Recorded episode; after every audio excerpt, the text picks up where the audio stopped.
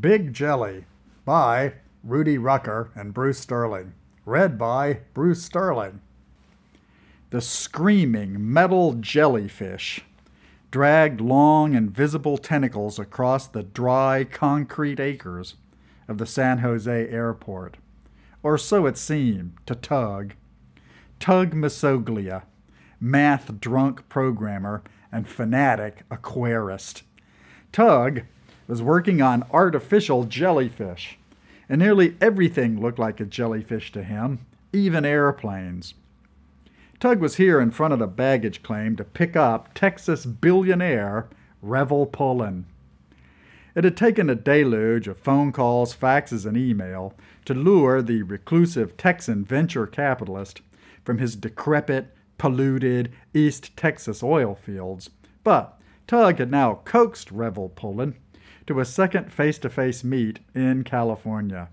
At last, it seemed that Tug's unconventional high tech startup scheme would charge into full scale production. The prospect of success was sweet. Tug had first met Revel in Monterey two months earlier at the spring symposium of the ACM SIG USC that is, the Association for Computing Machinery's special interest group for underground and submarine computation.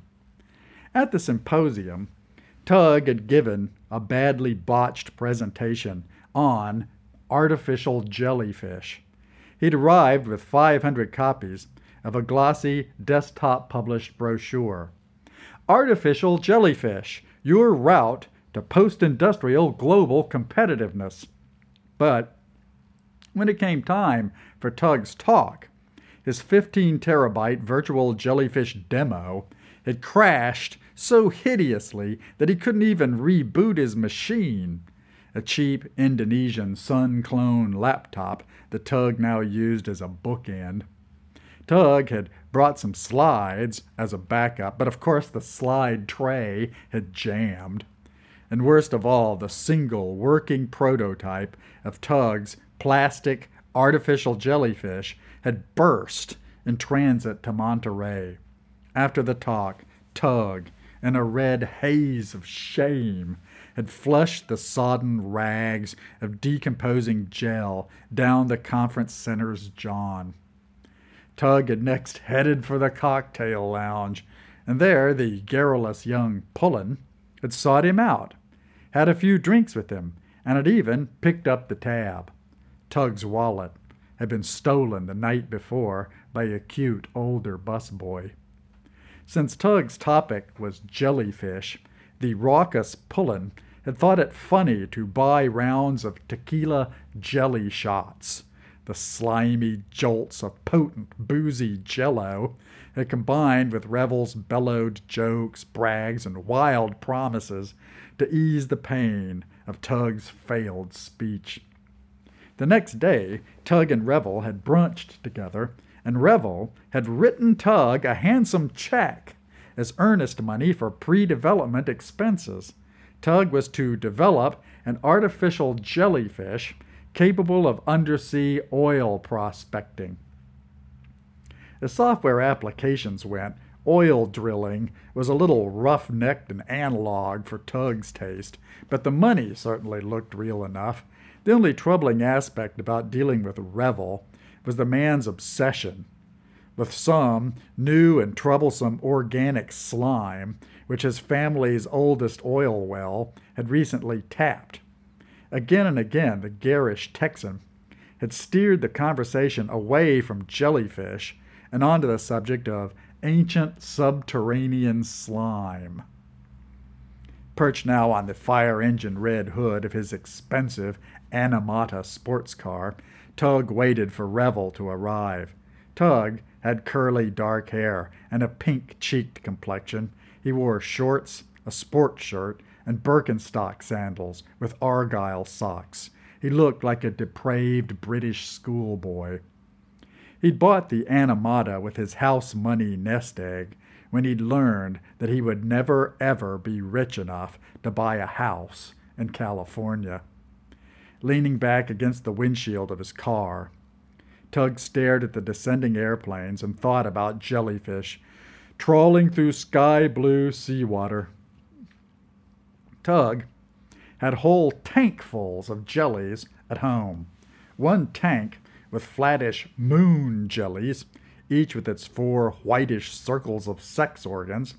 Another tank with small, clear bell jellies from the eelgrass of Monterey Bay.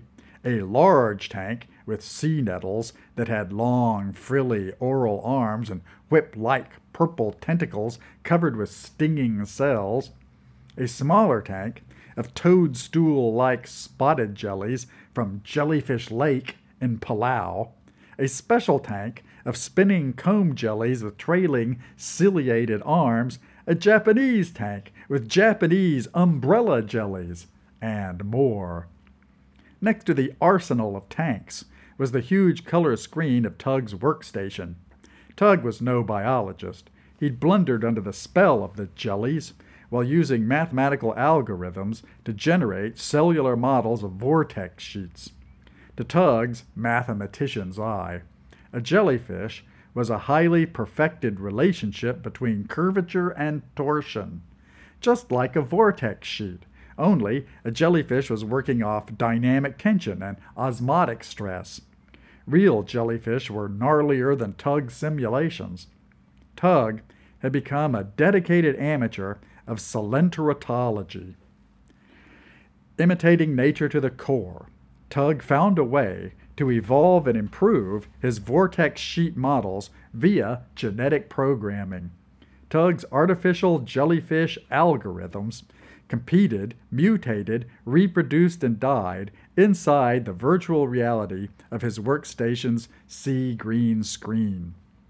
As Tug's algorithms improved, his big computer monitor became a tank of virtual jellyfish, of graphic representations of Tug's equations pushing at the chip's computational limits, slowly pulsing about in dimly glowing simulation space.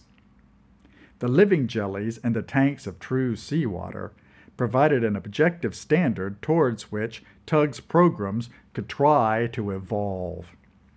At every hour of the day and night, video cameras peered into the spotlit water tanks, ceaselessly analyzing the jellyfish motions and feeding data into the workstation.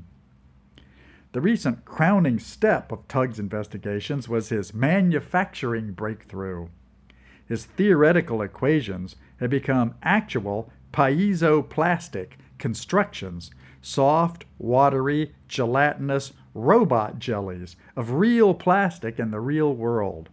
These models were produced by using an intersecting pair of laser beams to sinter, that is, to join together by heating without melting, the desired shape within a matrix of piezoplastic microbeads. The sintered microbeads behave like a mass of cells. Each of them can compress or elongate in response to delicate vibratory signals, and each microbead could in turn pass information to its neighbors. A completed artificial jellyfish model was a floppy little umbrella that beat in steady cellular waves of excitation and relaxation.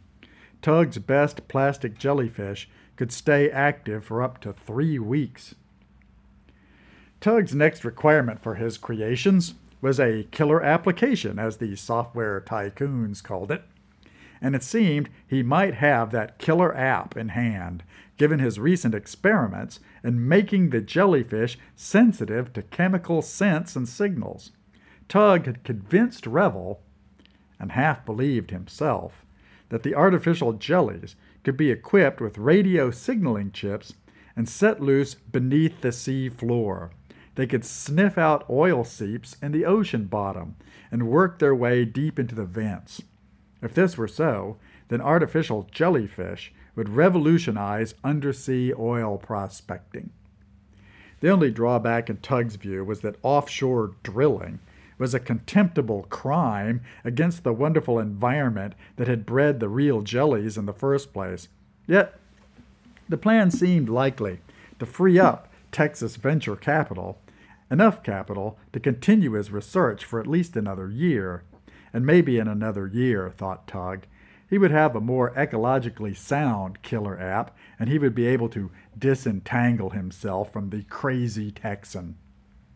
Right on cue, Revel Pullen came strolling down the exit ramp, clad in the garb of a white trash oil field worker, a flannel shirt, and a pair of can't bust 'em overalls.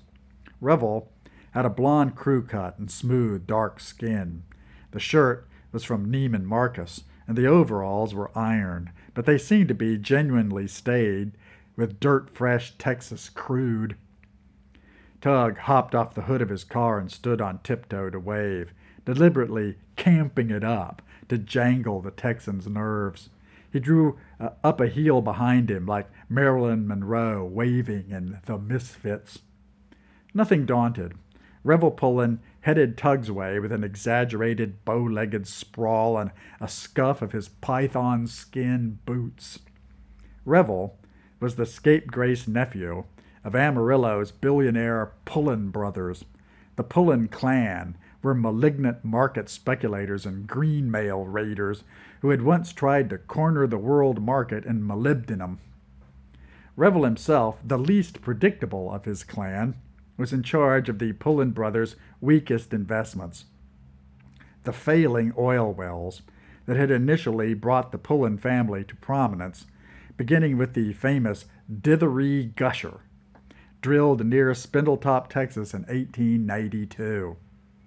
Revel's quirk was his ambition to become a high tech tycoon. This was why Revel attended computer science meetings like SIG-USC despite his stellar ignorance of everything having to do with the movement of bytes and pixels. Revel stood ready to sink big money into a technically sexy Silicon Valley startup, especially if the startup could somehow do something for his family's collapsing oil industry and, though this part still puzzled Tug, find a use for some odd clear fluid that Revel's engineers had recently been pumping from the dithery hole. Shut out, he Tug, drawled Revel, hoisting his polyester denim duffel bag from one slim shoulder to another. Mighty nice of y'all to come meet me. Beaming, Tug freed his fingers from Revel's insistent grip and gestured toward the animata. So, Revel, ready to start a business? I've decided we should call it Ctenophore Inc. A ctenophore is a kind of hermaphroditic jellyfish, which uses a comb like feeding organ to filter nutrients from the ocean. They're also called comb jellies. Don't you think Ctenophore is a perfect name for our company? Raking in the dollars from the economy's mighty sea. Not so loud, Revel protested, glancing up and down the airport pavement in a parody of wary street smarts. As far as any industrial spy knows, I'm here in California on a personal vacation. He heaved his duffel into the back seat of Tug's car. Then he straightened and reached deep into the baggy trouser pocket of his can't bustums. The Texan dragged out a slender pill bottle filled with clear viscous jelly and pressed the crotch warmed vial into Tug's unwilling palm with a dope dealer's covert insistence. I want you to keep this, Tug, just in case anything should, you know, happen to me. Revel swiveled his narrow head to scan the passers by with paranoid alertness, briefly reminding Tug of the last time he'd been here at the San Jose airport to meet his ailing father, who'd been finger paint the wall with shit senile and had been summarily dumped on the plane by Tug's uncle. Tug had gotten his father into a local nursing home, and last summer Tug's father had died. Life was sad, and Tug was letting it slip through his fingers. He was an unloved gay man who'd never see 30 again, and now here he was humoring a nutso het from Texas humoring people was not something Tug excelled at. Do you really have enemies? said Tug. Or do you just think so? Am I supposed to think you have enemies? Am I supposed to care? There's money in these plans of ours, real folding money, Revel bragged darkly, climbing into the Animata's passenger seat. He waited silently until Tug took the wheel and shut the driver's side door. All we gotta, all we really gotta worry about, Revel continued at last, is controlling the publicity. The environmental impact crap. You didn't tell anybody about what I emailed you, did you? No, snapped Tug. That cheap public key encryption you're using has garbled half your messages. What are you so worried about, anyway? Nobody's going to care about some slime from a played out oil well, even if you do call it Urschleim. That's German, right? Shh, hissed Revel. Tug started the engine and gunned it. With a bluish gust of muscular combustion, they swung out into the endless California traffic. Revel checked several times to make sure they weren't being trailed. Yes, I call it Urschleim, he said at last, portentously. In fact, I've put in a trademark for that name. Them old time German professors were on to something. Ur means primeval. All life came from the Ur slime, the original slime. Primeval slime from the inner depths of the planet. You ever bitten into a green almond, Tug, from the tree. There's some green fuzz, a thin little shell, and a center of clear, thick slime. That's exactly how our planet is, too. Most of the original Ur slime is still flowing and oozing and lying there way down deep. It's just waiting for some bright boy to pump it out and exploit its commercial potential. Ur slime is life itself. That's pretty grandiose, said Tug evenly. Grandiose hell, Revel snapped. It's the only salvation for the Texan oil business, compadre. God damn it! If we Texans don't drill for a living, we'll be reduced to peddling chips and software like a bunch of goddamn Pacific Rim computer weenies. You got me wrong if you think I'll give up the oil business without a fight. Sure, sure, I'm hip, Tug said soothingly. My jellyfish are going to help you find more oil, remember? It was easy to tell when Revel had gone non linear. His Texan drawl thickened drastically, and he began to refer to his beloved oil business as the Isle business. But what was the story with this Urschleim? Tug held up the pill bottle of clear slime and glanced at it while steering with one hand. The stuff was thixotropic meaning a gel, which becomes liquid when shaken. You'd tilt the vial, and all the Urschleim would be stuck in one end, but then if you shook the bottle a bit, the slime state would change, and it would all run down to the other end like ketchup suddenly gushing from a bottle. Smooth, clear ketchup. Snot. The dithery hole's oozing with Urschleim right now, said Revel, settling a pair of Italian sunglasses onto his freckled nose. He looked no older than 25. I brought three gallons of it in a tank in my duffel.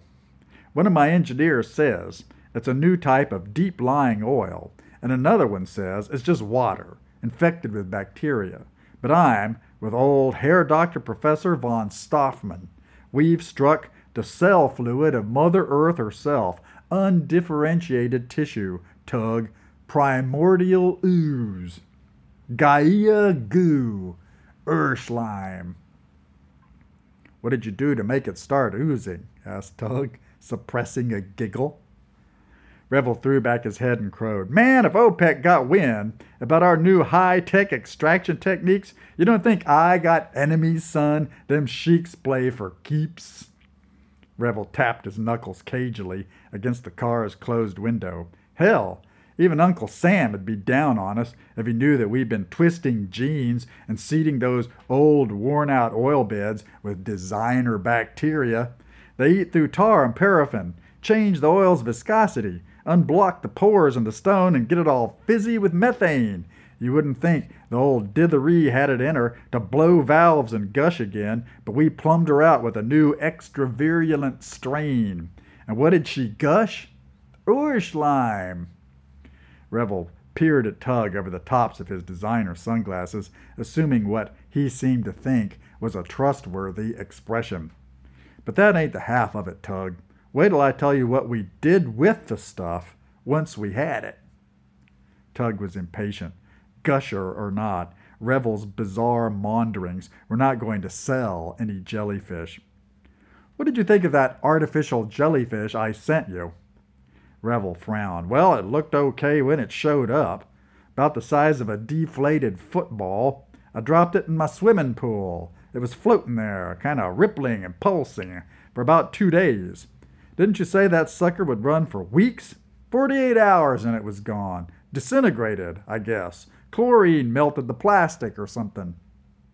No way, protested Tug intensely. It must have slipped out a crack in the side of your pool. I built that model to last three weeks for sure. It was my best prototype. It was a chemotactic artificial jellyfish designed to slither into undersea vents and find its way to underground oil beds.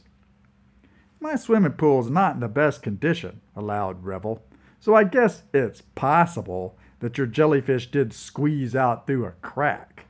But if this oil prospecting application of yours is any good, the thing should have come back with some usable geology data, and it never did come back that I noticed. Face it, Tug, the thing melted. Tug wouldn't give in. My jellyfish didn't send back information because I didn't put a tracer chip in it. If you're going to be so rude about it, I might as well tell you that I don't think oil prospecting is a very honorable application. I'd, re- I'd really rather see the California Water Authority using my jellies to trace leaks in irrigation and sewage lines. Revel yawned, sinking deeper into the passenger seat. That's real public spirited of you, Dr. Masoglia, but California water ain't worth a dime to me. Tug pressed onward. Also, I'd like to see my jellyfish used to examine contaminated wells here in Silicon Valley. If you put an artificial jellyfish down a well and leave it to pulsate down there for a week or two, it could filter up all kinds of trace pollutants. It'd be a great public relations gambit to push the jelly's anti pollution aspects. Considering your family history, it couldn't hurt to get the Pullen family in the good graces of the environmental protection people. If we angle it right, we could probably even swing a federal development grant. I don't know, hombre, Revel grumbled. Somehow it just don't seem sportin' to take money from the feds. He gazed mournfully at the lushly exotic landscape of monkey puzzle trees, fat, pampered yuccas, and orange trees. Man, everything sure looks green out here. Yes, Tug said absently. Thank God there's been a break in the drought. California has plenty of use for a jellyfish that can monitor water leaks. Not the water that counts, said Revel. It's the carbon dioxide. 200 million years worth of crude oil, all burned to carbon dioxide and spewed right into the air in just a few short decades. Plant life's going crazy why all the plant life along this highway has built itself out of car exhausts. You ever think of that? It was clear from the look of glee on Revel's shallow features that this thought pleased him mightily. I mean, if you trace the history of that carbon and that weird ass looking tree over there, hundred years ago, it was miles down in the primeval bowels of the earth. And since we eat plants to live, it's the same for people. Our flesh, brain, and blood is built out of burnt crude oil. We're creatures of the earth slime, Tug. All life comes from the primeval goo. No way, said Tug heatedly. He took a highway exit to Los Perros, his own local enclave in the massive sprawl that was Silicon Valley. One carbon atom's just like the next one, and once you're talking about artificial life, it doesn't even have to be an atom at all. It can be a byte of information or a microbead of piezoplastic. It doesn't matter where the material came from. Life is just a pattern of behavior. That's where you and me part company, boy. They were tooling down the main drag of Los Perros now, and Revel was gaping at some chicly dressed women. Dig it, Tug. Thanks to oil, a lot of the carbon in your yuppie neighbors comes from Texas. Like it or not, most modern life is fundamentally Texan. That's pretty appalling news, Revel, smiled Tug. He took the last remaining hilly corners with a squeal of his Michelins, then pulled into his driveway. He parked the Animata under the rotting, fungus specked redwood deck of the absurdly overpriced suburban home that he rented. The rent was killing him. Ever since his lover had moved out last Christmas, Tug had been meaning to move into a smaller place, but somewhere deep down he nursed, nursed a hope that if he kept the house, some nice strong man would come and move in with him. Next door, Tug's neighbors were flinging water balloons and roaring with laughter as they sizzled up a huge aromatic rack of barbecued tofu. They were rich Samoans. They had a big green parrot called Toa Toa. On fine days, such as today, Toa Toa sat squawking on the gable of the house. Toa Toa had a large yellow beak and a taste for cuttlebone and pumpkin seeds. This is great, Revel opined, examining the earthquake split walls and peeling ceiling sheetrock. I was afraid we'd have some trouble finding the necessary space for experiments. No problem, though, with you renting this sorry dump for your workshop. I live here, said Tug with dignity. By California standards, this is a very good house. No wonder you want to start a company. Revel climbed the redwood stairs to Tug's outdoor deck and dragged a yard long plastic pressure cylinder from within his duffel bag. Flinging aside some balled up boot socks and a set of watered silk boxer shorts. You got a garden hose and a funnel? He pulled a roll of silver duct tape from the bottom of his bag. Tug supplied a length of hose, prudently choosing one that had been severely scorched during the last hillside brush fire. Revel whipped a French designer pocket knife from within his cant bustums and slashed off a three foot length. He then deftly duct taped the tin funnel to the end of the hose and blew a few kazoo like blasts.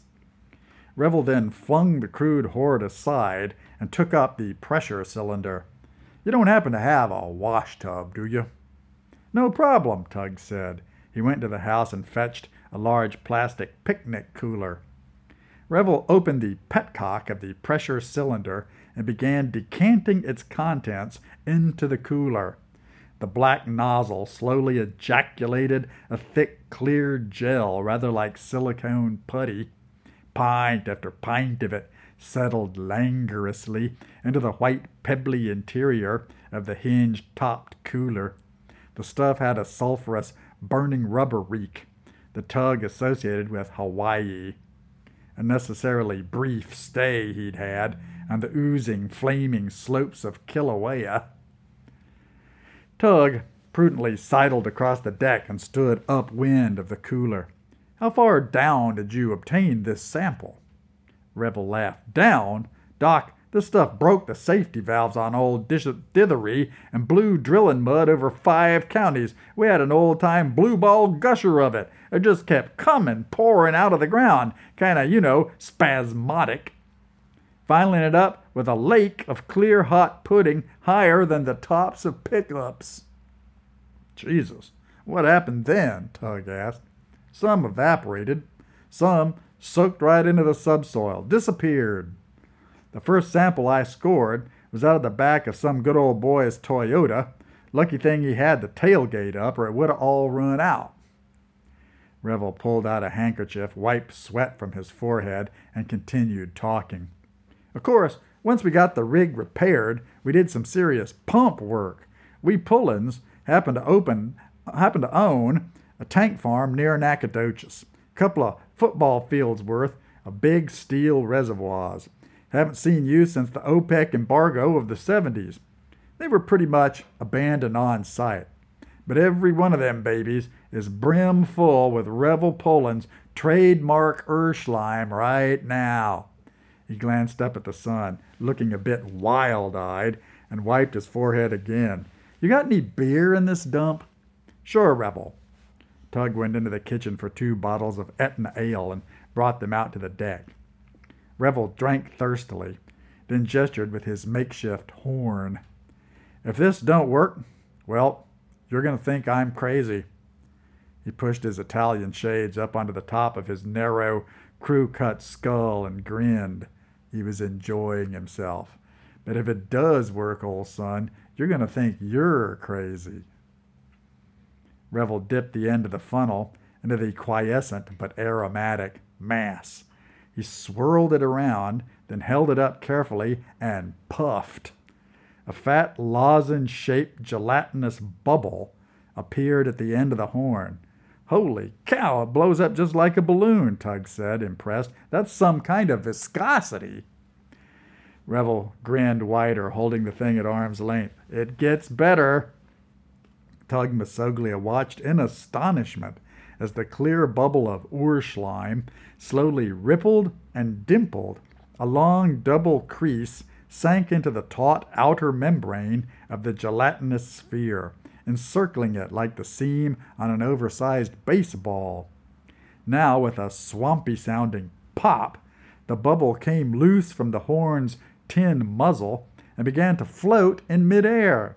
A set of cilia emerged along the seam, and the airborne jelly began to bob and beat its way upward. Urschleim! whooped Revel. Jesus Christ! Tug said, staring in shocked fascination.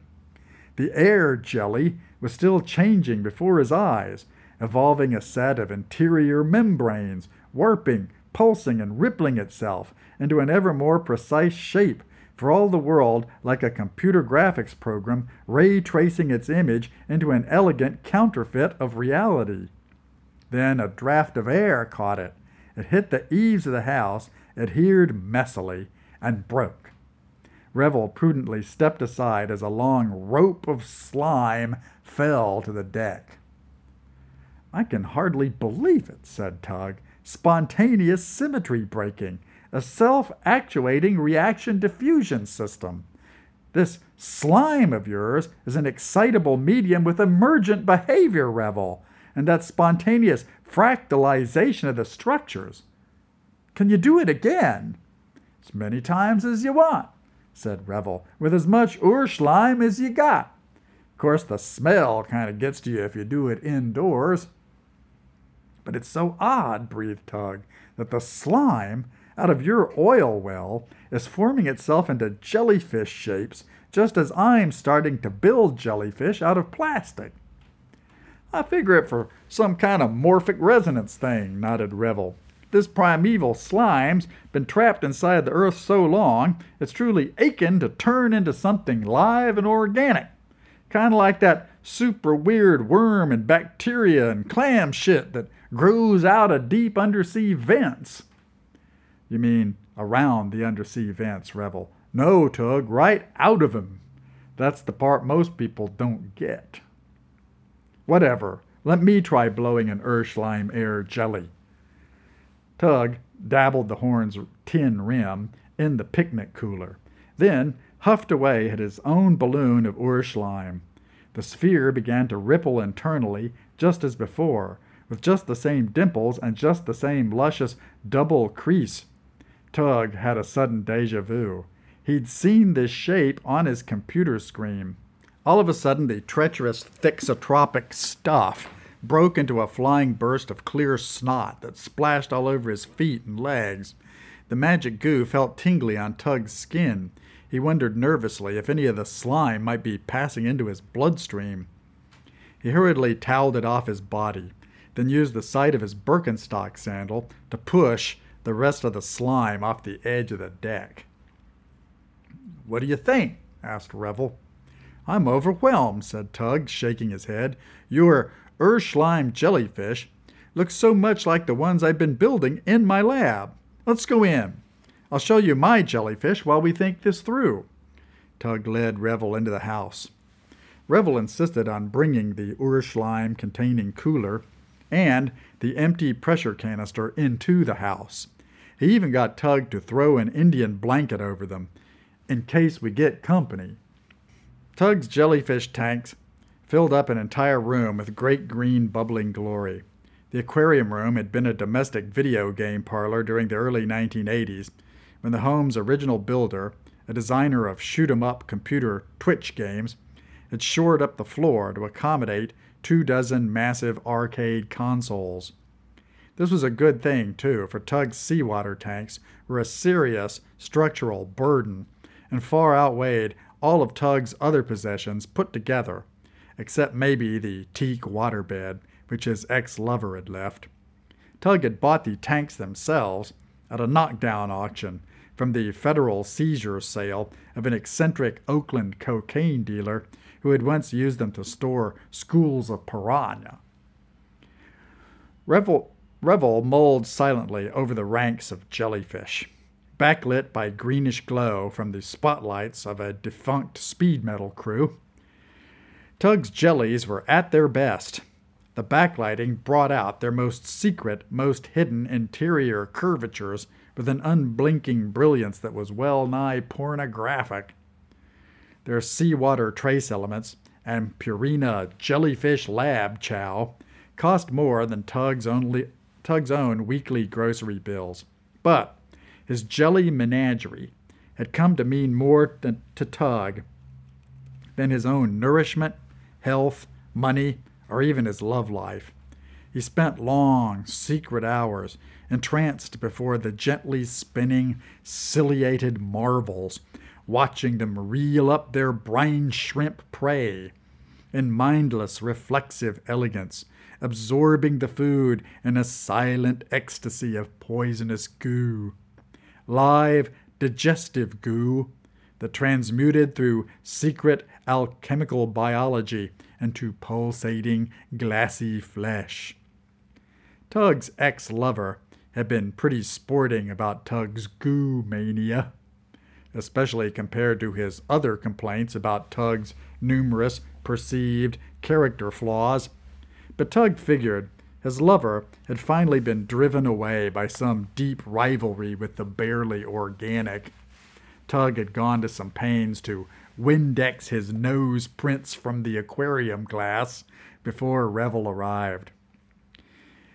Can you tell which ones are real and which ones I made from scratch? Tug demanded triumphantly. You got me whipped, Revel admitted. It's a real nice show, Tug. If you can really teach these suckers some tricks, we'll have ourselves a business. Revel's denim chest emitted a ringing sound. He reached within his overalls, whipped out a cellular phone the size of a cigarette pack, and answered it. Pullen here. What? Yeah, yeah, sure. Okay, see ya. He flipped the phone shut and stowed it. Got your visitor coming, he announced. Business consultant I hired. Tug frowned. My uncle's idea, actually, Revel shrugged.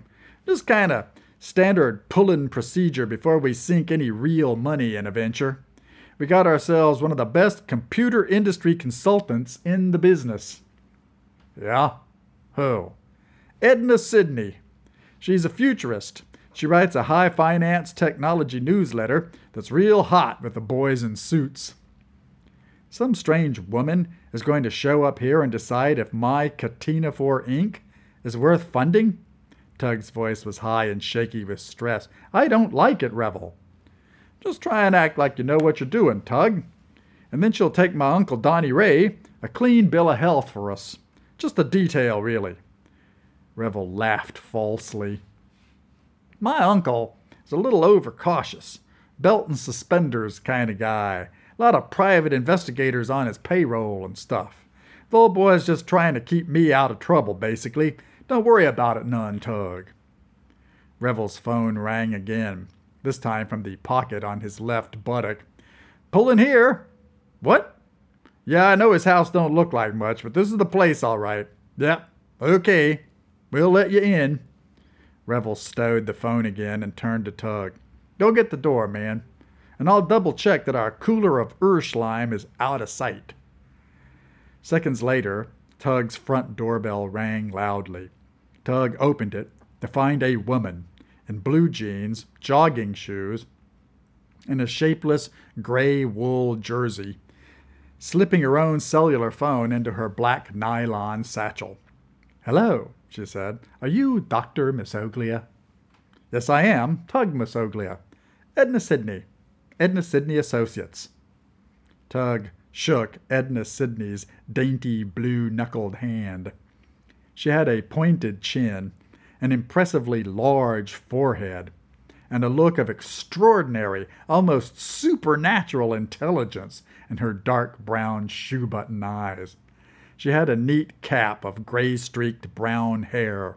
She looked like a digital pixie leapt full blown from the brain of Thomas Edison.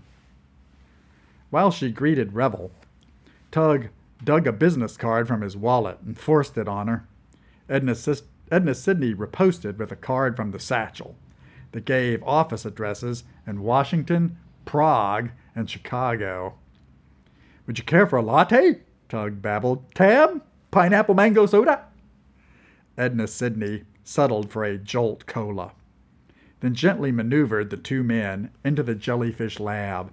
She listened attentively as Tug launched into an extensive, arm waving spiel. Tug was inspired. Words gushed from him like Revel's Urschleim. He'd never before met anyone who could fully understand him when he talked techie jargon absolutely as fast as he could.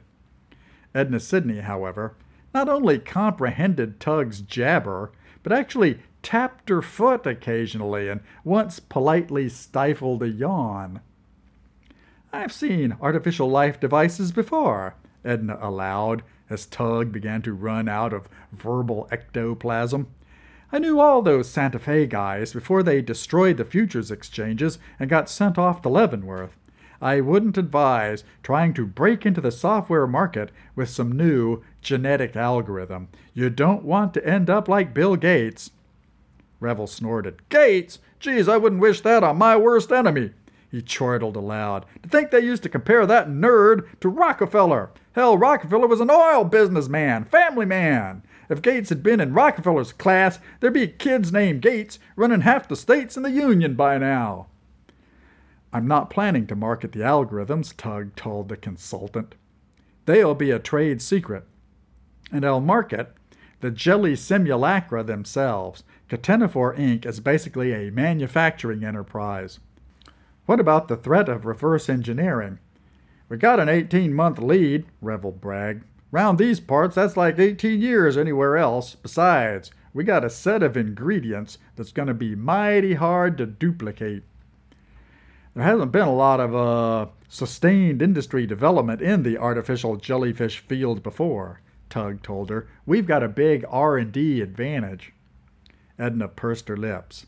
Well, that brings us to marketing then. How are you going to get your products advertised and distributed? Oh, for publicity? We'll do Comdex, A-Life Developers, Bioscience Fair, Mondo 3000, the works, Revel assured her. And get this, we can ship jellies by the Pullen oil pipelines anywhere in North America for free. Try and match that for ease of distribution and clever use of an installed base. Hell, it'll be almost as easy as downloading software from the internet. That certainly sounds innovative, Edna nodded. So, let's get to the crux of matters then. What's the killer app for a robot jellyfish? Tug and Revel traded glances. Our exact application is highly confidential, Tug said tentatively. Maybe you could suggest a few apps, Edna? Revel told her, folding his arms cagily over the denim chest of his Can't Bust 'Ems. Come on and earn your twenty thousand bucks an hour. Hmm, the consultant said. Her brow clouded, and she sat in the armchair at Tug's workstation, her eyes gone distant. Jellyfish. Industrial jellyfish. Greenish, rippling aquarium light played across Edna Sidney's face as she sat in deep thought.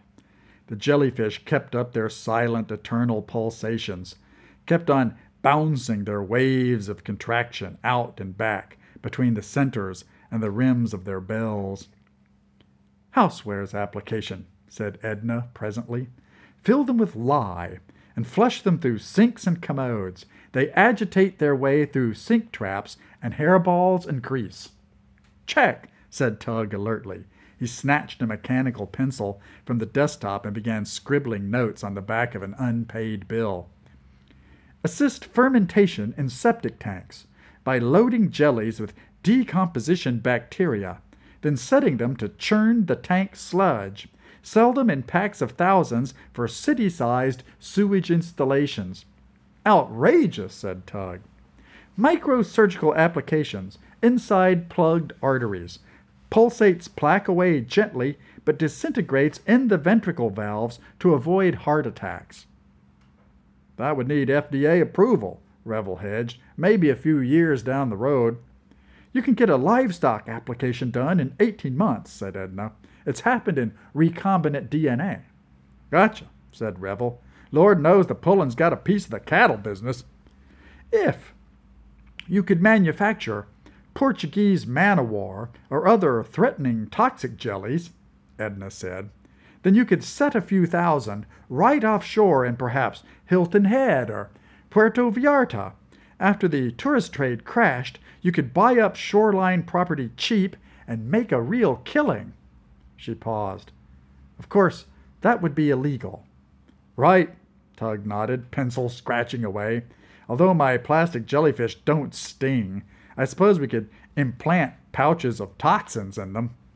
It would also be unethical and wrong. Yeah, yeah, we get it, Revel assured her. Anything else? Do the jellyfish reproduce? asked Edna. No, they don't, Tug said. I mean, not by themselves. They don't reproduce and they don't eat. I can manufacture as many as you want, to any spec, though. So they're not truly alive, then. They don't evolve. They're not type 3A life. I evolved the algorithms for their behavior in my simulations, but the devices themselves are basically sterile robots with my best algorithms hard coded in, Tug geeked fluently. They're jellyfish androids that run my code, not androids, cylindroids. It's probably just as well if they don't reproduce, said Edna primly. How big can you make them? Well, not much bigger than a basketball at present. The lasers I'm currently used to cent- using to center them are of limited capacity. Tug neglected to mention that he had the lasers out on unauthorized loan from San Jose State University thanks to a good friend in lab support at the School of Engineering. In principle, a jellyfish could be quite large. So they're currently too small to live inside, said Edna thoughtfully. Revel smiled. Live inside, huh? You're really something special, Edna. That's what they pay me for, she said crisply. She glanced at the screen of Tug's workstation, with its rich background color, drifting from sky blue to sea green, and with a vigorous pack of sea nettles pumping their way forward. What genetic operators are you using to evolve your algorithms? Standard Holland stuff proportional reproduction, crossover, mutation, and inversion. The Chicago A Life Group came up with a new schemata sensitive operator last week, said Edna. Preliminary tests are showing a 40% speed up for searching intractable sample spaces. Terrific! That would really be useful for me, said Tug. I need that genetic operator. Edna scribbled a file location and the electronic address of a downloading site on Tug's business card and gave it back to him. Then she glanced at a dainty wristwatch inside her left wrist. Revel's uncle paid for a full hour, plus travel. You two want to spring for a retainer, or do I go? Uh, thanks a lot, but I don't think we can swing a retainer, Revel said modestly. Edna nodded slowly, then touched one finger to her pointed chin. I just thought of an angle for using your jellyfish in hotel swimming pools. If your jellyfish don't sting, you could play with them like beach balls. They'd filtrate the water, and they could shut off little polyps to look for cracks. I just hate the hotel pools in California. They're surrounded by anorexic bleached blondes drinking margaritas made of chemicals with 40 letters in their names. Should we talk some more? If you don't like your pool, maybe you could take a nice dip in one of Tug's tanks. Revel said with a glance at his own watch. Bad idea, Revel, Tug said hastily. You get a good jolt from those natural sea nettles and it'll stop your heart. Do you have a license for those venomous creatures? Edna asked coolly. Tug tugged his forelock in mock contrition. Well, Miss Sidney, amateur is kind of a poorly policed field. Edna stood up briskly and hefted her nylon bag. We're out of time. So here's the bottom line, she said. This is one of the looniest schemes I've ever seen. But I'm going to phone Revel's uncle with the go ahead as soon as I get back into Illinois airspace. Risk taking weirdos like you two are what makes this industry great, and the Pullen family can well afford to back you. I'm rooting for you boys, and if you ever need any cut rate Kazakh programmers, send me email. Thanks, Edna, Revel said. Yes, said Tug. Thank you for all the good ideas. He saw her to the door. She didn't really sound very encouraging, Tug said, after she left. And her ideas were ugly compared to ours. Fill my jellyfish with lye, put them in septic tanks and in cow arteries, fill them with poison to sting families on vacation? He flung back his head and began camping back and forth across the room, imitating Edna in a shrieking falsetto. They're not type 3A life. Oh dear, how I hate those anorexic blondes. Oh my. Look, Tug, if Edna was a little underwhelmed, it's just because I didn't tell her everything, said Revel. A trade secret is a trade secret, boy. And three's always a crowd. That gal's got a brain with a strength of ten. But even Edna Sidney can't help dropping certain hints in those pricey little newsletters of hers. Revel whistled briefly, pleased with his own brilliance. Tug's eyes widened in sudden cataclysmic comprehension. I've got it, Revel. I think I've got it. When you first saw an Urschleim air jelly, was it before or after you put my plastic jellyfish in your swimming pool? After, compadre. I only first thought of blowing Urschleim bubbles last week. I was drunk, and I did it to make a woman laugh. But you sent me that sorry ass melting jellyfish a full six weeks ago. That sorry ass melting jellyfish found its way out a crack in your swimming pool and down through the shale beds into the dithery hole, cried Tug exultantly. Yes, that's it, Revel. My equations migrated right out into your goo. Your software got into my primeval slime, said Revel slowly. How exactly is that supposed to happen? Mathematics represents optimal form, Revel, said Tug. That's why it slips in everywhere. But sometimes you need a seed equation. Like, if water gets cold, it likes to freeze. It freezes into a mathematical lattice. But if you have really cold water in a smooth tank the water might not know how to freeze until maybe a snowflake drifts into it. To make a long story short, the mathematical formations of my sintered jellyfish represent a low energy phase space configuration that is stably attractive to the dynamics of the Urschleim. That story is too long for me, said Revel. Let's just test if you're right. Why don't we throw one of your artificial jellies into my cooler full of slime? Good idea, Tug said, pleased to see Revel plunging headlong into the scientific method. They returned to the aquaria. Tug mounted a stepladder, festooned with bright red anti litigation safety warnings, and used a long handled aquarium net to fetch up his best artificial jelly a purple striped piezo-plastic sea nettle that he'd sintered up just that morning, a homemade, stingless Chrysaora quinquecirra. Revel and Tug strode out to the living room with the plastic sea nettle pulsating gamely against the fine woven mesh of the net.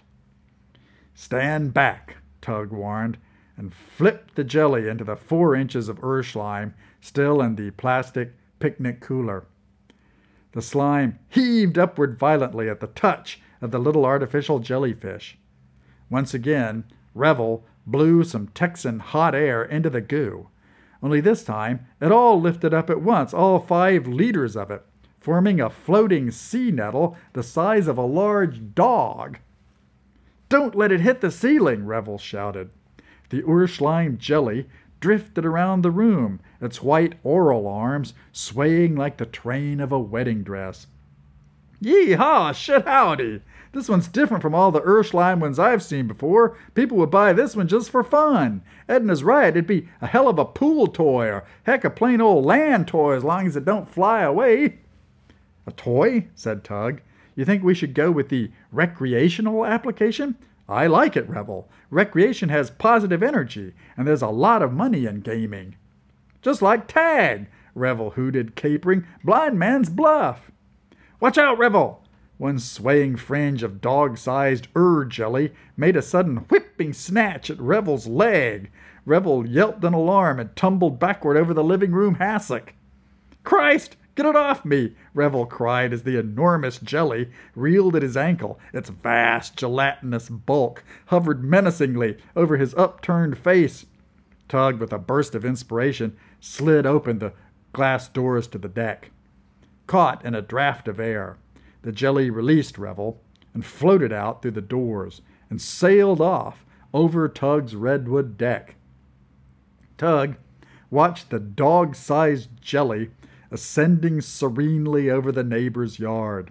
Engrossed in beer and tofu, the neighbors failed to notice it. Toa Toa the parrot swooped off the roof of the Samoan's house and rose to circle the great flying sea nettle. The iridescent green parrot hung in a moment of timeless beauty near the ta- translucent jelly, and then was caught by one of the lashing oral arms. There was a frenzy of green motion inside the Urschleim sea nettle's bell, and then the parrot had clawed and beaked its way free. The punctured nettle fell into the stiff, gnarly branches of a madrone tree and lay there melting. The moist Toa Toa cawed angrily from her rooftop perch, flapping her wings to dry. Wow, said Tug. I'd like to see that again on digital video. He smacked his forehead with the flat of his hand. But now we've got none left for testing. Except, wait, that little bit in the vial. He yanked the vial from his pocket and looked at it speculatively. I could put a tiny Monterey Bell jelly in here and then put in some nanophones to pick up the phonon jitter. Yeah. If I could get even a rough map of the Urschleim's basins of chaotic attraction. Revel yawned loudly and stretched his arms. Sounds fascinating, Doc. Take me on down to my motel, would you? I'll call Dithery and get some more Urschleim delivered to your house by, oh, 6 a.m. tomorrow. And by day after tomorrow, I can get you a lot more. A whole lot more. Tug had rented Revel a room in the Los Perros Inn, a run-down stucco motel where, Tug told Revel as he dropped him off, Joe DiMaggio and Marilyn Monroe had once spent a honeymoon night. Fearing that Tug harbored a budding romantic notion of a honeymoon night for himself, Revel frowned and muttered, Now I know why they call this the granola state. Nuts, flakes, and fruits. Relax, said Tug. I know you're not gay. And you're not my type anyway. You're way too young. What I want is a manly older guy who'll cherish me and take care of me. I want to snuggle against his shoulder and feel his strong arms around me in the still of the night. Perhaps the Etna ale had gone to Tug's head, or maybe the Ur slime had affected him. In any case, he didn't seem at all embarrassed to be making these revelations. See you tomorrow, son, said Revel, closing his door. Revel got on the phone and called the home of Hoss Jenks, the old forehand of the Ditheree field. Hoss, this is Revel Pullen. Can you messenger me out another pressure tank of that goo? That goo, Revel, that goo. There's been big ass balloons of it floating out of the well. You should never have thrown those gene splice bacteria down there. I told you before, Hoss, it ain't bacteria we're dealing with. It's primeval slime. Ain't many of us here that agree, Revel. What if it's some kind of plague on the oil wells? What if it spreads? Let's stick to the point, Hoss. Has anybody noticed the balloons? Not yet. Well, just keep folks off our property, Hoss, and tell the boys not to be shy of firing warning shots. We're on unincorporated land. I don't know how long this can stay secret. Hoss, we need time to try and find a way to make a buck off of this. If I can get the right spin on the Urschleim, folks will be glad to see it coming out of the dithery. Just between you and me, I'm out here with the likeliest old boy to figure out what to do. Not that he's much of a regular fellow, but that's neither here nor there. Name of Tug Mesoglia. I think we're on to something big. Send that tank of goo out to Mesoglia's address pronto. Here it is. Yeah, and here's his number. And while we're at it, here's my number at the motel. And Hoss, let's make that three tanks. Same size as the one you filled up for me yesterday. Yeah. Try and get him out here by 6 a.m. tomorrow. And start routing out a Pullen pipeline connection between our Nacogdoches tank farm and Monterey. Monterey, California, or Monterey, Mexico? California. Monterey's handy and it's out of the way. We'll need some place real quiet for the next stage I'm planning. There's way too many professional snoops watching everybody's business here at Silicon Valley, driving around, scanning cellular phones and stuff. You're reaching this call as encrypted, aren't you, Hoss?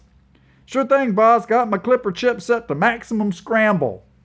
Good, good. Just making sure. Trying to be cautious, Hoss. Just like Uncle Donnie Ray. Hoss gave a snort of laughter on the other end of the line, and Revel continued. Anywho, we need someplace kind of out of the way but still convenient.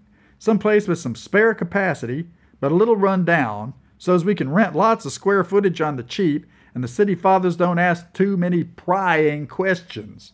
Ask Lucy to sniff around and find me a place like that in Monterey. There's already hundreds of towns like that in Texas. Yeah, but I want to do this out here. This deal's a software kind of thing, so it's got to be California. Revel woke around 7 a.m., stirred by the roar of the morning rush hour traffic. He got his breakfast at a California coffee shop that called itself Southern Kitchen, yet served orange rind muffins and sliced kiwi fruits with the eggs. Over breakfast, he called Texas and learned that Lucy had found an abandoned tank farm near a defunct, polluted military base just north of Monterey. The tank farm belonged to Felix Quinones, who had been the base's fuel supplier. The property on Quinones's private land included a large garage. The setup sounded about perfect. Lease it, Lucy, said Revel, slurping his coffee, and fax Quinones two copies of the contract so as me and him can sign off down on his property today. I'll get this Tug Mesoglia fella to drive me down there, let's say two o'clock this afternoon.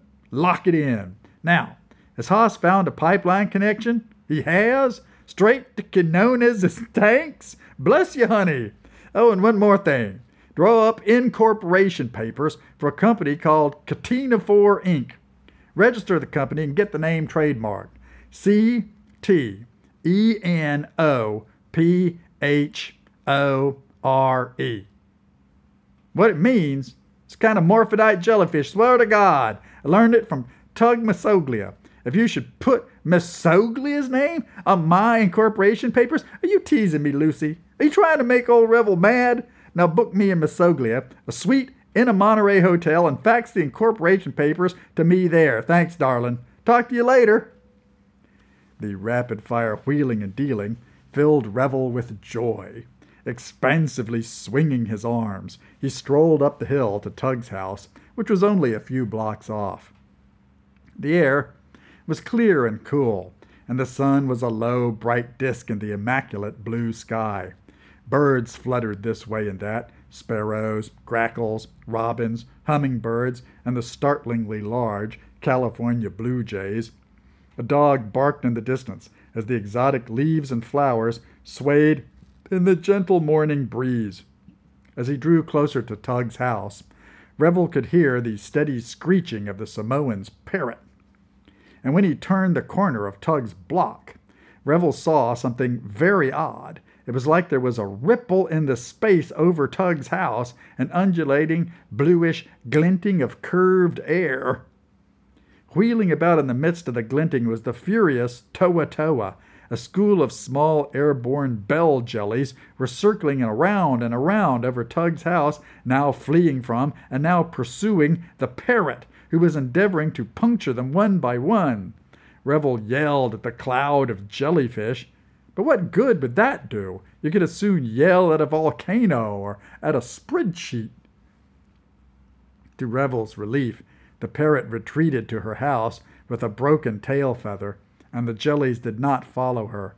But now, were the air bells catching the scent plume of the air off Revel's body? They flocked and spiraled eldritchly. Revel hurried up Tug's steps and into his house right past the three empty cylinders of Urschleim lying outside Tug's front door. Inside, Tug's house reeked of subterranean sulfur, air jellies of all kinds, pressed this way and that, sea nettles, comb jellies, bell jellies, spotted jellies, and even a few giant siphonophores, all the jellies of different sizes, with the smaller ones beating frantically faster than the big ones. It was like a children's birthday party with lighter than air balloons. Tug had gone utterly batshit with the Urschleim. Hey, Tug! Revel called, slapping a sea nettle away from his face. What's going on, buddy? Is it safe in here? Tug appeared from around a corner. He was wearing a long blonde wig. His cheeks were high pink with excitement, and his blue eyes were sparkling.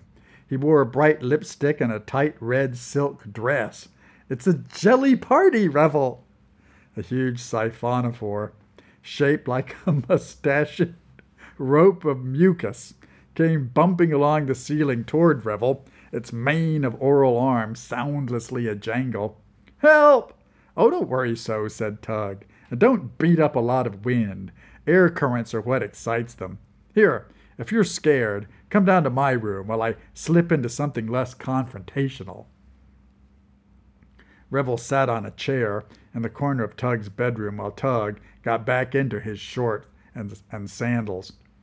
I was so excited when all that slime came this morning that I put on my dress up clothes, Tug confessed. I've been dancing with my equations for the last couple of hours. There doesn't seem to be any size limit to the size of the jellyfish I can blow. We can make Urschleim jellyfish as big as anything. Revel rubbed his cheek uneasily. Did you figure anything more out of, about them, Tug? I didn't tell you before, but back at Dithery, we're getting spontaneous air jelly releases.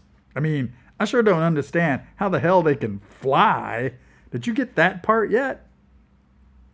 Well, as I'm sure you know, the scientific word for jellyfish is coelenterate, said Tug, leaning toward the mirror to take off his lipstick. Coelenterate is from hollow gut in Latin. Your average jellyfish has an organ called a coelenteron, which is a sac-like cavity within its body. The reason these Urschleim fellows can fly is that somehow the Urschleim vaporizes to fill their coelenterons with, of all things, helium, nature's noblest gas, traditionally found seeping out of the shafts of oil wells. Tug whooped waggled his ass, and slipped off his wig. Revel clambered angrily to his feet. I'm glad you're having fun, Doc, but fun ain't business. We're in retail now. And like they say in retail, you can't do business from an empty truck. We need jellies, all stocks, all sizes. You ready to set up shop seriously? What do you mean?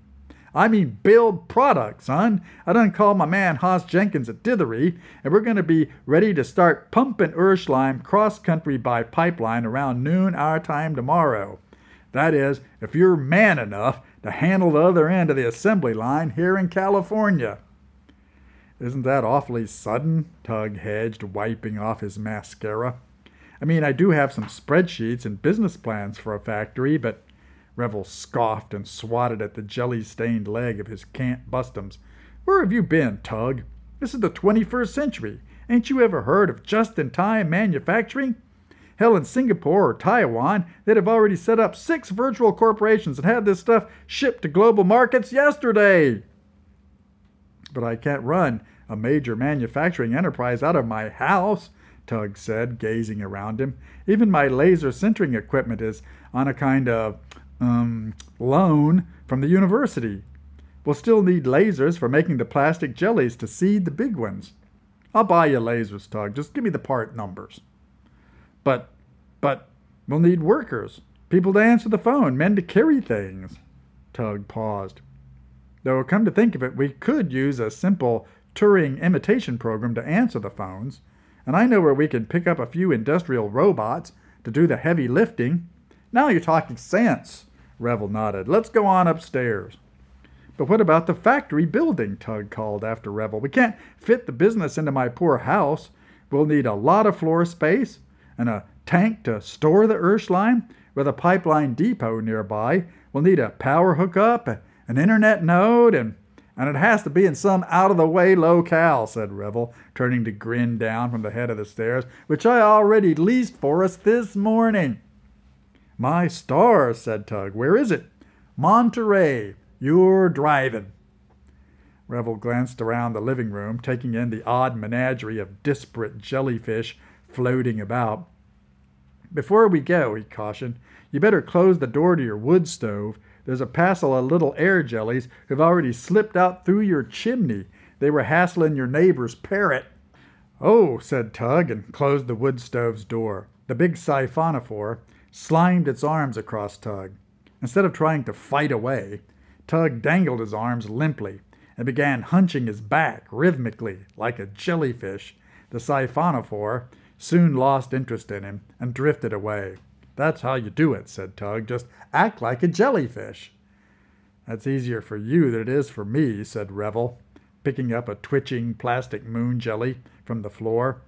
Let's take some of these suckers down to Monterey with us. We can use them for seeds. We can have like a tank of these moon jellies some comb jellies, a tank of sea nettles, a tank of those big street loogie things over there. He pointed at a siphonophore. Sure, said Tug. We'll bring all my little plastic ones and figure out which ones make the best Urschleim toys. They set a sheet of plastic into the animata's trunk, loaded it up with plastic jellyfish doused in seawater, and set off for Monterey. All during the trip down the highway, Revel jabbered into his cellular phone, jolting various movers and shakers into action. Pullen family clients, suppliers and gophers in Dallas, Houston, San Antonio, even a few discreet calls to Jakarta and Macau. Quinones's tank farm was just north of Monterey, squeezed up against the boundaries of what had once been Fort Ord. During their occupancy of these rolling dunes, the Army had so thoroughly polluted the soil that the land was now legally unusable. The base, which had been closed since the 1990s, was a nature preserve cum hazardous waste site. Those wishing to stroll the self guiding nature trails were required to wear respirators and disposable plastic shoe covers. Tug guided the Animata along a loop road that led to the back of the Ord Natural Waste Site. Inland from the dunes were huge fields of Brussels sprouts and artichokes. In one of the fields, six huge silvery tanks rested like visiting UFOs. There it is, Tug, said Revel, putting away his phone. The home of Ctenophore Inc. As they drew closer, they could see that the great storage tanks were marred with graffiti and pocked with rust. Some of the graffiti were richly psychedelic, but most were Aztec gang code glyphs about red and blue, south and north, the numbers 13 and 14, and so on. The gang's points of dispute grew ever more abstract. Between the tanks and the road, there was a vast gravel parking lot with yellowed thistles pushing up through it. At one side of the lot was a truly enormous steel and concrete garage practically the size of an aircraft hangar. Painted on the wall in fading electric pink, yellow, and blue was Quinones Motorotive Max Nix We Fix. Pull on up there, Tug, said Revel. Mr. Quinones is supposed to show up and give us the keys. How did you get the lease lined up already? What do you think I've been doing on the phone, Doc? Ordering pizza? They got out of the Animata and stood there in the sudden startling silence beneath the immense clear California sky. In the distance, a sputtering motor made itself heard, then pushed closer. Revel wandered back towards the nearest oil tank and peered at it. Now the motor arrived in the form of a battered, multicolored pickup truck driven by a rugged older man with iron gray hair and a heavy mustache. Hello, sang Tug, instantly in love. Good afternoon, said the man, getting out of his pickup. I'm Felix Quinones. He stuck out his hand, and Tug eagerly grasped it. I'm Tug Mesoglia, said Tug. I handle the science, and my partner, Revel Pullen over there, handles the business. I think we're leasing this property from you? I think so too, said Quinones, baring his strong teeth in a flashing smile. He let go of Tug's hand, giving Tug a thoughtful look, an ambiguous look. Did Tug dare hope? Now Revel came striding over. Quinones, I'm Revel Pullen. Did you bring the contract Lucy faxed you? Muy bueno, my man. Let's sign the papers on the hood of your pickup Texas style. The ceremony completed, Quinones handed over the keys. This is the key to garage. This is for the padlock on the pipeline valve, and these here are for the locks on the stairways up into the tanks. We've been having some trouble keeping kids out of here. I can see that from the free paint jobs you've been getting, said Revel, staring over at the graffiti bedecked tanks. But the rust I'm seeing is what worries me the corrosion.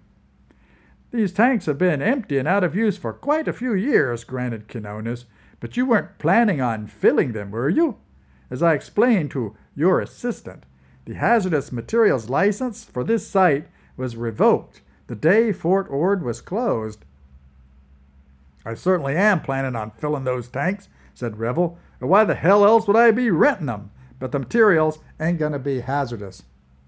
You're dealing in beet sugar? inquired Quinones. Never you mind what's going in the tanks, Felix. Just show me around and get me up to speed on your valves and pipelines. He handed the garage key to Tug. Here, Doc. Scope out the building while Felix here shows me his system. Thanks, Revel. But Felix, before you go off with him, just show me how the garage lock works, said Tug. I don't want to set off an alarm or something. Revel watched disapprovingly while Tug walked over to the garage with Felix, chattering all the way.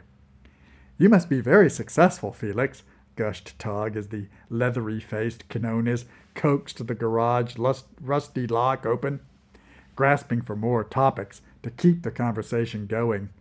Tug glanced up at the garage's weathered sign. Motorotive. That's a good word.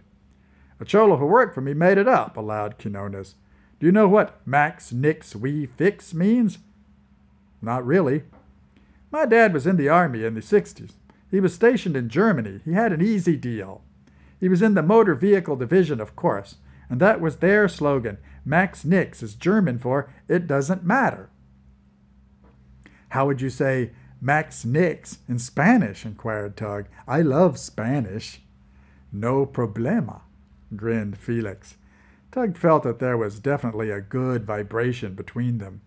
Now the lock on the garage door squeaked open, and Felix held it open so that Tug could pass inside.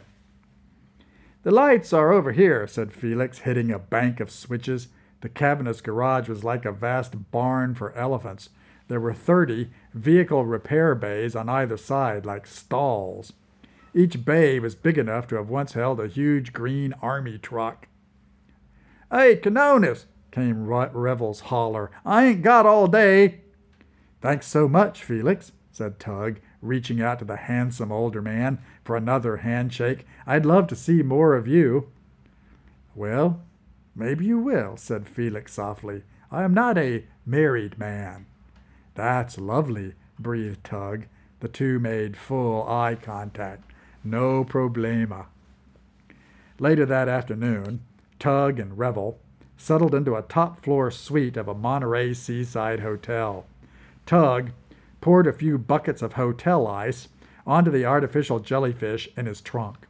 Revel got back into the compulsive wheeler dealer mode with his portable phone again, his demands becoming more unseemly and grandiose as he and Tug worked their way inch by amber inch through a fifth of Gentleman Jack. At three in the morning, Tug crashed headlong into bed, his last conscious memory the clink and scrape of Revel razoring white powder on the suite's glass topped coffee table. He'd hoped to dream that he was in the arms of Felix Quinones, but instead he dreamed once again about debugging a jellyfish program. He woke with a terrible hangover. Whatever substance Revel had snorted, it seemed unlikely to be anything so mundane and antiquated as mere cocaine. It didn't seem to be bothering him next morning. Revel lustily ordered a big breakfast from room service. As Revel tipped the busboy lavishly and splashed California champagne into their beaker of orange juice, Tug staggered outside the suite to the balcony. The Monterey air was rank with kelp. Large, immaculate seagulls slid and twisted along the sea breeze updrafts at the hotel's walls. In the distance to the north, a line of California seals sprawled on a rocky wharf like brown slugs on broken concrete. Dead tin roofed canneries lined the shore to the south, some of them retrofitted into tourist chip joints and discos, others empty and at near collapse. Tug huffed at the sea air until the vice grip loosened at his temples. The world was bright and chaotic and beautiful. He stumbled into the room, bolted down a champagne mimosa and three forkfuls of scrambled eggs. Well, Revel, he said finally, I've got to hand it to you. Quinones Motorotive is ideal in every respect. Oh, I've had Monterey in mind since the first time we met here at Sigusk, Revel averred, propping one boot socked foot on the tabletop. I took to this place right away. This is my kind of town. With his lean strangler's mitts folded over his shallow chest, the young oil man looked surprisingly at peace, almost philosophical. You ever read any John Steinbeck, Tug? Steinbeck? Yeah, the Nobel Prize winning 20th century novelist. I never figured you for a reading man, Revel. I got into Steinbeck stuff when I first came to Monterey, Revel said. Now I'm a big fan of his. Great writer. He wrote a book set right here in Cannery Row. You ever read it? Well, it's about all these drunks and whores living on the hillsides around here, some pretty interesting folks. And the hero's this guy who's kind of their mentor. He's an ichthyologist who does abortions on the side. Not for the money, though just because it's the 1940s and he likes to have lots of sex, and abortion happens to be this thing he can hack because of his science background. You see, Tug, in Steinbeck's day, Cannery Row actually canned a hell of a lot of fish, sardines. But all the sardines vanished by 1950. Some kind of eco disaster thing. The sardines never came back at all. Not to this day. He laughed. So you know what they sell in this town today? Steinbeck. Yeah, I know, said Tug. It's kind of a postmodern culture industry museum economy tourist thing. Yeah. Cannery Row cans Steinbeck now. The Steinbeck novels and tapes of the crappy movie adaptations, and Steinbeck beer mugs and Steinbeck keychains, Steinbeck bumper stickers, Steinbeck iron on patches, Steinbeck fridge magnets, and below the counter, there's Steinbeck blow up plastic love dolls so that the air filled author of Grapes of Wrath could be subjected to any number of unspeakable posthumous indignities. You're kidding about the love dolls, right? Heck no, dude. I think what we ought to do is buy one of them, blow it up, and throw it into a cooler full of Urschleim. What we get is this big jello Steinbeck, see? maybe it'd even talk, like deliver a Nobel Prize oration or something. Except when you go to shake his hand, the hand just snaps off at the wrist like a jelly polyp, kind of dough lump of dead author flesh, and floats the air till it hits some paper and starts writing sequels. What the hell was that stuff you snorted last night, Revel? Bunch of letters and numbers, old son. Seems like they change 'em every time I score. Tug groaned as if in physical pain. In other words, you're so fried you can't remember. Tug, Revel, jolted from his reverie, frowned. Now, don't go Neanderthal on me, Tug. That stuff is pure competitive edge. You wouldn't act so shocked about it if you'd spent some time in the boardrooms of the Fortune 500 lately. Smart drugs. Revel coughed rackingly and laughed again. Coolest thing about smart drugs is that even if they even barely work, you just gotta take 'em, no matter how square you are. Otherwise, the Japanese CEOs kick your ass. I think it's time to get some fresh air, Revel. How right you are, hombre. We got to settle in at Quinones's tank farm this morning. We got a Niagara of Urschleim headed our way. Revel glanced at his watch. Fact is, stuff ought to be rolling in a couple of hours from now. Let's go on down and get ready to watch the tanks fill up. What if one of the tanks splits open? Then I expect we won't use that particular tank no more. When Revel and Tug got to Quinones Motorotive, they found several crates of newly delivered equipment waiting for them. Tug was as excited as Christmas morning. Look, Revel, these two boxes are the industrial robots. That box is the supercomputer, and this one here is the laser sintering device. Yep, said Revel. And over here is a drum of those piezo-plastic beads, and here's a pallet of titanoplast sheets for your jellyfish tanks. You start getting it all set up, Doc, while I check out the pipeline valves one more time. Tug unlimbered the robots first. They were built like short, squat humanoids, and each came with a telerobotic interface that had the form of a virtual reality helmet. The idea was that you put on the helmet and watched through the robot's eyes, meanwhile, taking the robot through some repetitive task that you were going to want it to do. The task in this case was to build jellyfish tanks by lining some of the garage's big truck bays with titanoplast and to fill up the tanks with water. The robot controls were, of course, trickier than Tug had anticipated, but after an hour or so, he had one of them slaving away like the sorcerer's apprentice. He powered up the second robot and used it to bring in and set up the new computer and the laser sintering assemblage. Then he cross loaded the first robot's program onto the second robot, and it too got to work turning truck bays into aquaria. Tug configured the new computer and did a remote login to his workstation back in Los Perros. In 10 minutes, he'd siphoned off copies of all the software he needed, and ghostly jellyfish were shimmering across the computer's new screen. Tug went out and looked at the robots. They'd finished five aquaria now, and water was gushing into them from connections the busy robots had made to the Quinones motorotive water main. Tug opened the trunk of his car and began bringing in artificial jellyfish and throwing them into the new tanks.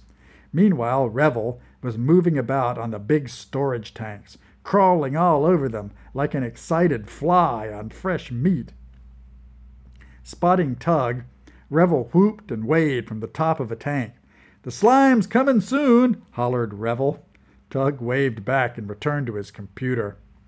Checking his email, Tug saw that he'd finally gotten a Coelenterological monograph concerning one of the ctenophores he'd been most eager to model, the Venus's girdle, or Cestus veneris, a comb jelly native to the Mediterranean that was shaped like a wide, tapering belt covered with cilia.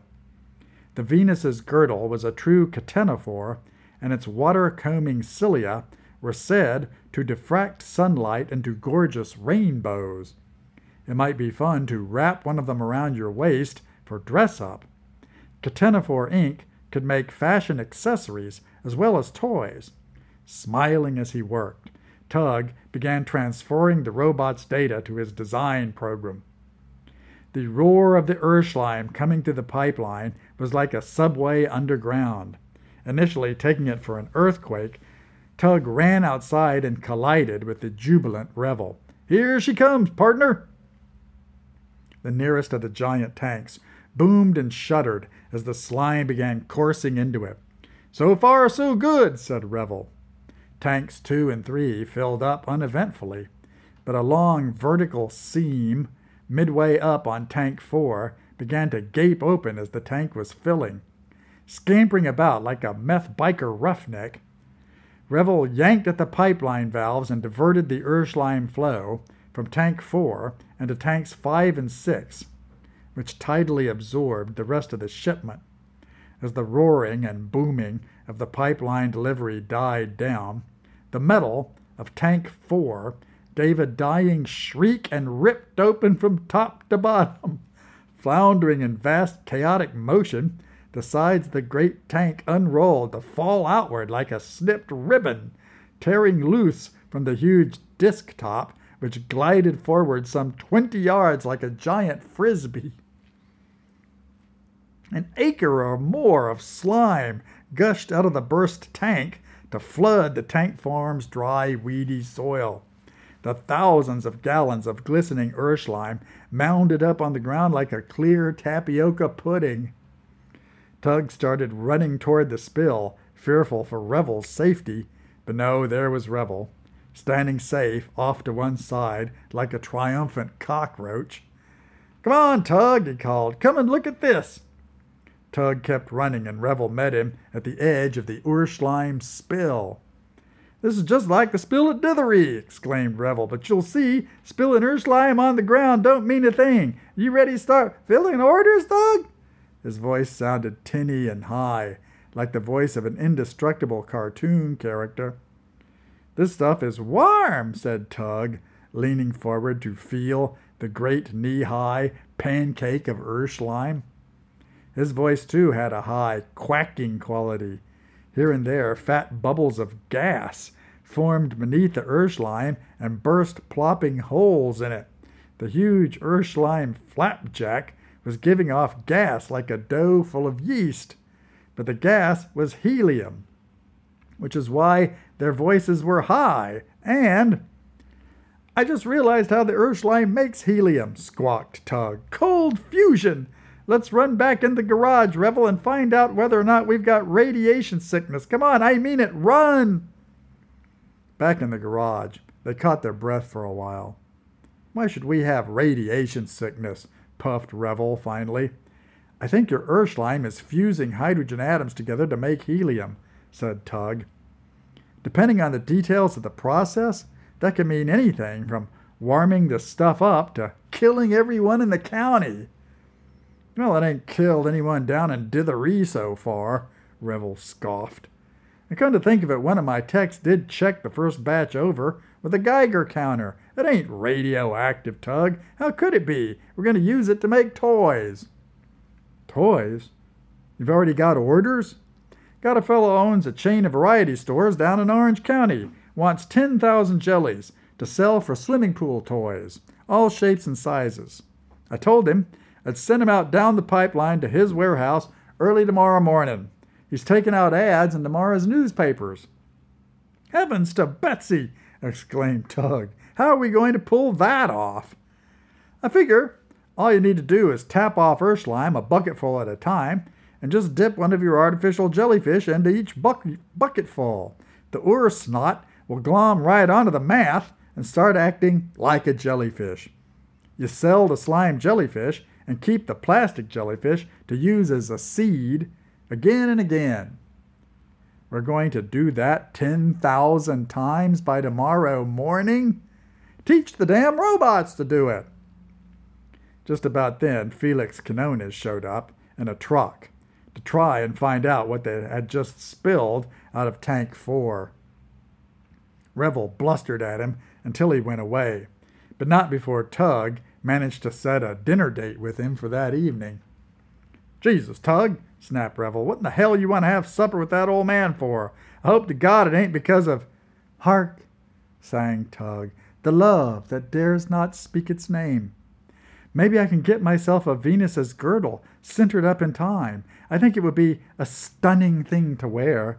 The Venus's girdle is a ctenophore native to the Mediterranean. If I can make mine come out anywhere near as gorgeous as the real thing, then we'll sell 20,000 of them to your man in Orange County.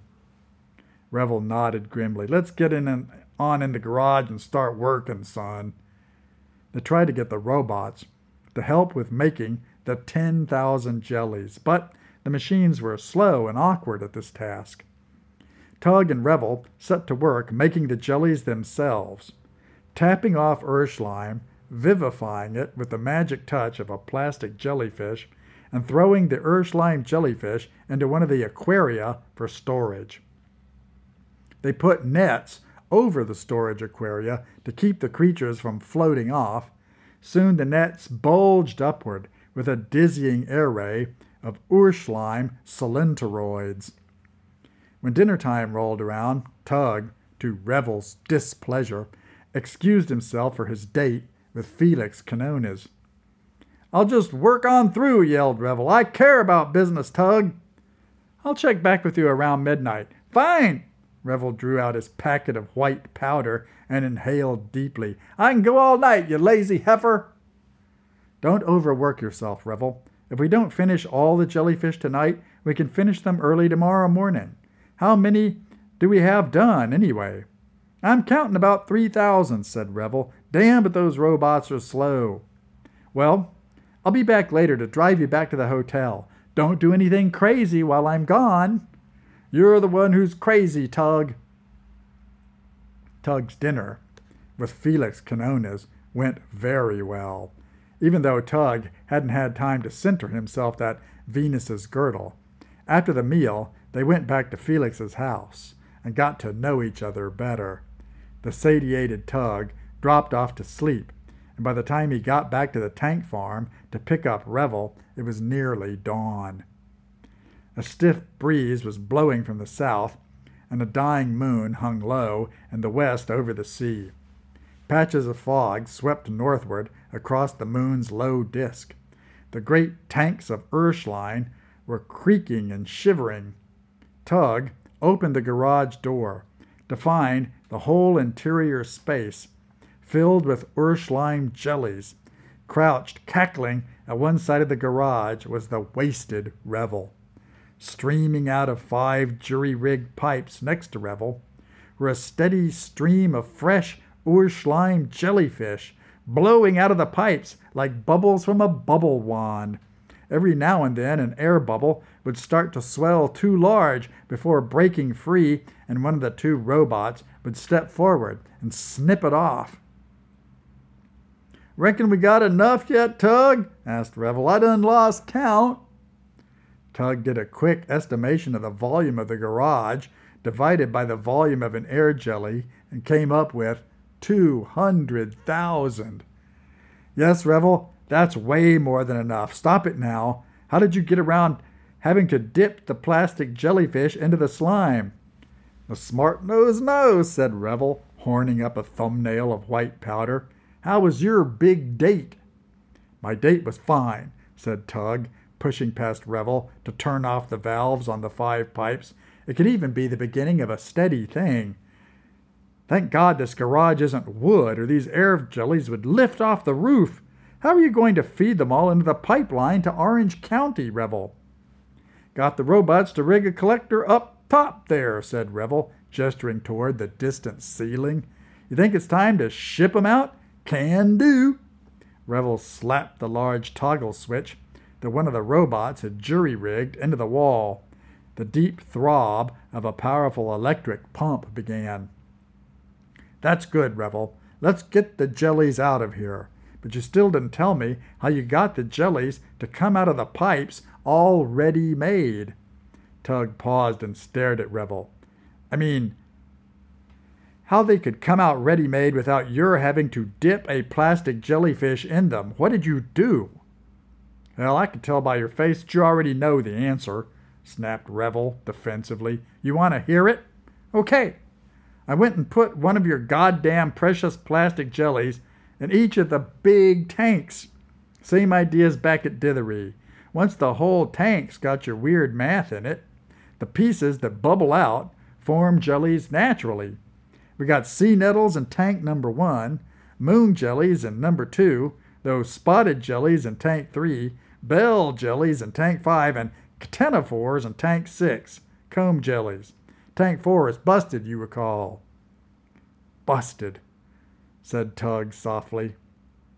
Outside, the screeching of metal rose above the sighing of the wind, and the chug of the pipeline pump that was sucking the garage's jellies off the ceiling and pipelining them off to Orange County. Busted! A huge crash sounded from the tank field. Tug helped the disoriented Revel out into the driveway in front of the garage. Tank number six was gone, and a spindle shaped comb jelly the size of a blimp was bouncing across the sloping field of artichoke plants that lay north of the tank farm. The great moving form was live and shiny in the slanting moonlight. Its transparent flesh glowed faintly from the effects of cold fusion. The other tanks are going to break up too, Revel, Tug murmured, one by one. It's the helium. Them giant air jellies are going to look plumb beautiful when the sun comes up, said Revel, squinting at his watch. It'll be great publicity for Ctenophore Inc. Did I tell you I got the papers for it drawn up? No, said Tug. Shouldn't I sign the papers? No need for you to sign, old son, said Revel. The Urschleim's mine, and so is the company. I'm putting you on salary. You're our chief scientist. God damn it, Revel, don't play me for a sucker. I wanted stock. You knew that. A dark figure shuffled up behind them and tapped Revel's shoulder with its metal claw. It was one of the industrial robots, carrying Revel's portable phone. There's a call on your phone, Mr. Pullen, from Orange County. You set the phone down earlier while you were ingesting narcotics. Busy, busy, exclaimed Revel. They must be wanting to transfer payment for our shipment. We're in business, Tug, my man. And just to make sure there's no hard feelings, I'll pay your first year's salary in advance, tomorrow, that is. As Revel drew out his portable phone, another of the great metal tanks gave way, releasing a giant toadstool like spotted jelly. Outlined against the faint eastern sky, it was an awesome sight. The wind urged the huge, quivering thing northwards, and its great stubby tentacles dragged stubbornly across the ground. Tug wished briefly that Revel were screaming in the jelly's grip instead of screaming into his telephone. Lost them! Revel was screeching. What the hell you mean? We shipped them to you and you owe us the money for them. Your warehouse roof blew off. That's not my fault, is it? Well, yes, we did ship some extras. Yes, we shipped you 20 to 1. We figured you'd have a high demand. So that makes it our fault? Kiss my grits. He snapped the phone shut and scowled. So, all the jellies in Orange County got away, said Tug softly. It's looking kind of bad for Ctenophore Inc., isn't it, Revel? It's going to be tough to run that operation alone. With a roar, a third storage tank gave way like a hatching egg, releasing a moon jelly the size of an ice skating rink. The first rays of the rising sun shimmered on its great surface. In the distance, there were sirens. In rapid succession, the two remaining tanks burst open, unleashing a bell jelly and a mammoth sea nettle. A vagary of the dawn breeze swept the sea nettle towards Tug and Revel. Instead of fleeing it, Revel ran crazily towards it, bellowing in mindless anger. Tug watched Revel for a moment too long, for now the huge sea nettle lashed out two of its dangling oral arms and snagged the both of them. Swelling its hollow gut a bit larger, the vast sea nettle rose a few hundred feet into the air and began drifting north along Route 1 towards San Francisco. By swinging themselves around and climbing frenziedly, Tug and Revel were able to find a perch together in the tangled tissues on the underside of the enormous sea nettle. The effort and the clear morning air seemed finally to have cleared Revel's head. We're lucky these things don't sting, eh, Doc? Gotta hand it to you. Say, ain't this a hell of a ride? The light of the morning sun refracted wonderfully through the giant lens like tissues of the helium filled sea nettle. I wonder if we can steer it, said Tug, feeling around in the welter of dangling jelly frills all around them. It'd be pretty cool to set down at Crissy Field right near the Golden Gate Bridge. If anyone can steer a tug, you're the man. Using his knowledge of the jelly's basins of chaotic attraction, Tug was indeed able to adjust the giant sea nettle's pulsings so as to bring them to hover over Crissy Field's great grassy sward, right at the mouth of the San Francisco Bay. First, making a low pass over the hilly streets of San Francisco. Below were thousands of people massed to greet them. They descended lower and lower, surrounded by a buzzing pack of TV station helicopters. Anticipating a deluge of orders for Ctenophore products, Revel phoned up Hoss Jenkins to check his Urschleim supply. We got more goo than oil, Revel, shouted Hoss. It's showing up in all our wells and everybody else's wells all across Texas. Turns out there wasn't nothing primeval about your slime at all. It's just a mess of those gene spliced bacteria. Like I told you all along, them germs have floated down from the air jellies and are eating up all the oil they can find. Well, keep pumping that goo. We got us a global market here. We got cold fusion happening, Hoss, Not to mention airships, my man, and self heating housing, and probably that ain't but the half of it. I sure hope so, Revel, 'cause it looks like all the oil business left in Texas is about to turn into the flying jelly business. Uncle Donnie Ray's asking lots of questions, Revel. I hope you're prepared for this. Hell yes, I'm prepared, Revel snapped. I spent all my life waiting for a chance like this. Me and old Tug, are the pioneers of a paradigm shattering post industrial revolution, and anybody who don't like it can get in the bread lines like them no nut numbskulls from IBM. Revel snapped the phone shut. What's the news, Revel? asked Tug. All the oil in Texas is turning into Urschleim, said Revel, and we're the only ones who know what to do about it. Let's land this thing and start making us some deals. The giant sea nettle hovered uneasily, rippling a bit in the prop wash of the anxious helicopters. Tug made no move to bring them lower. There's no we and no us. As long as you're talking that salary bullshit, said Tug angrily.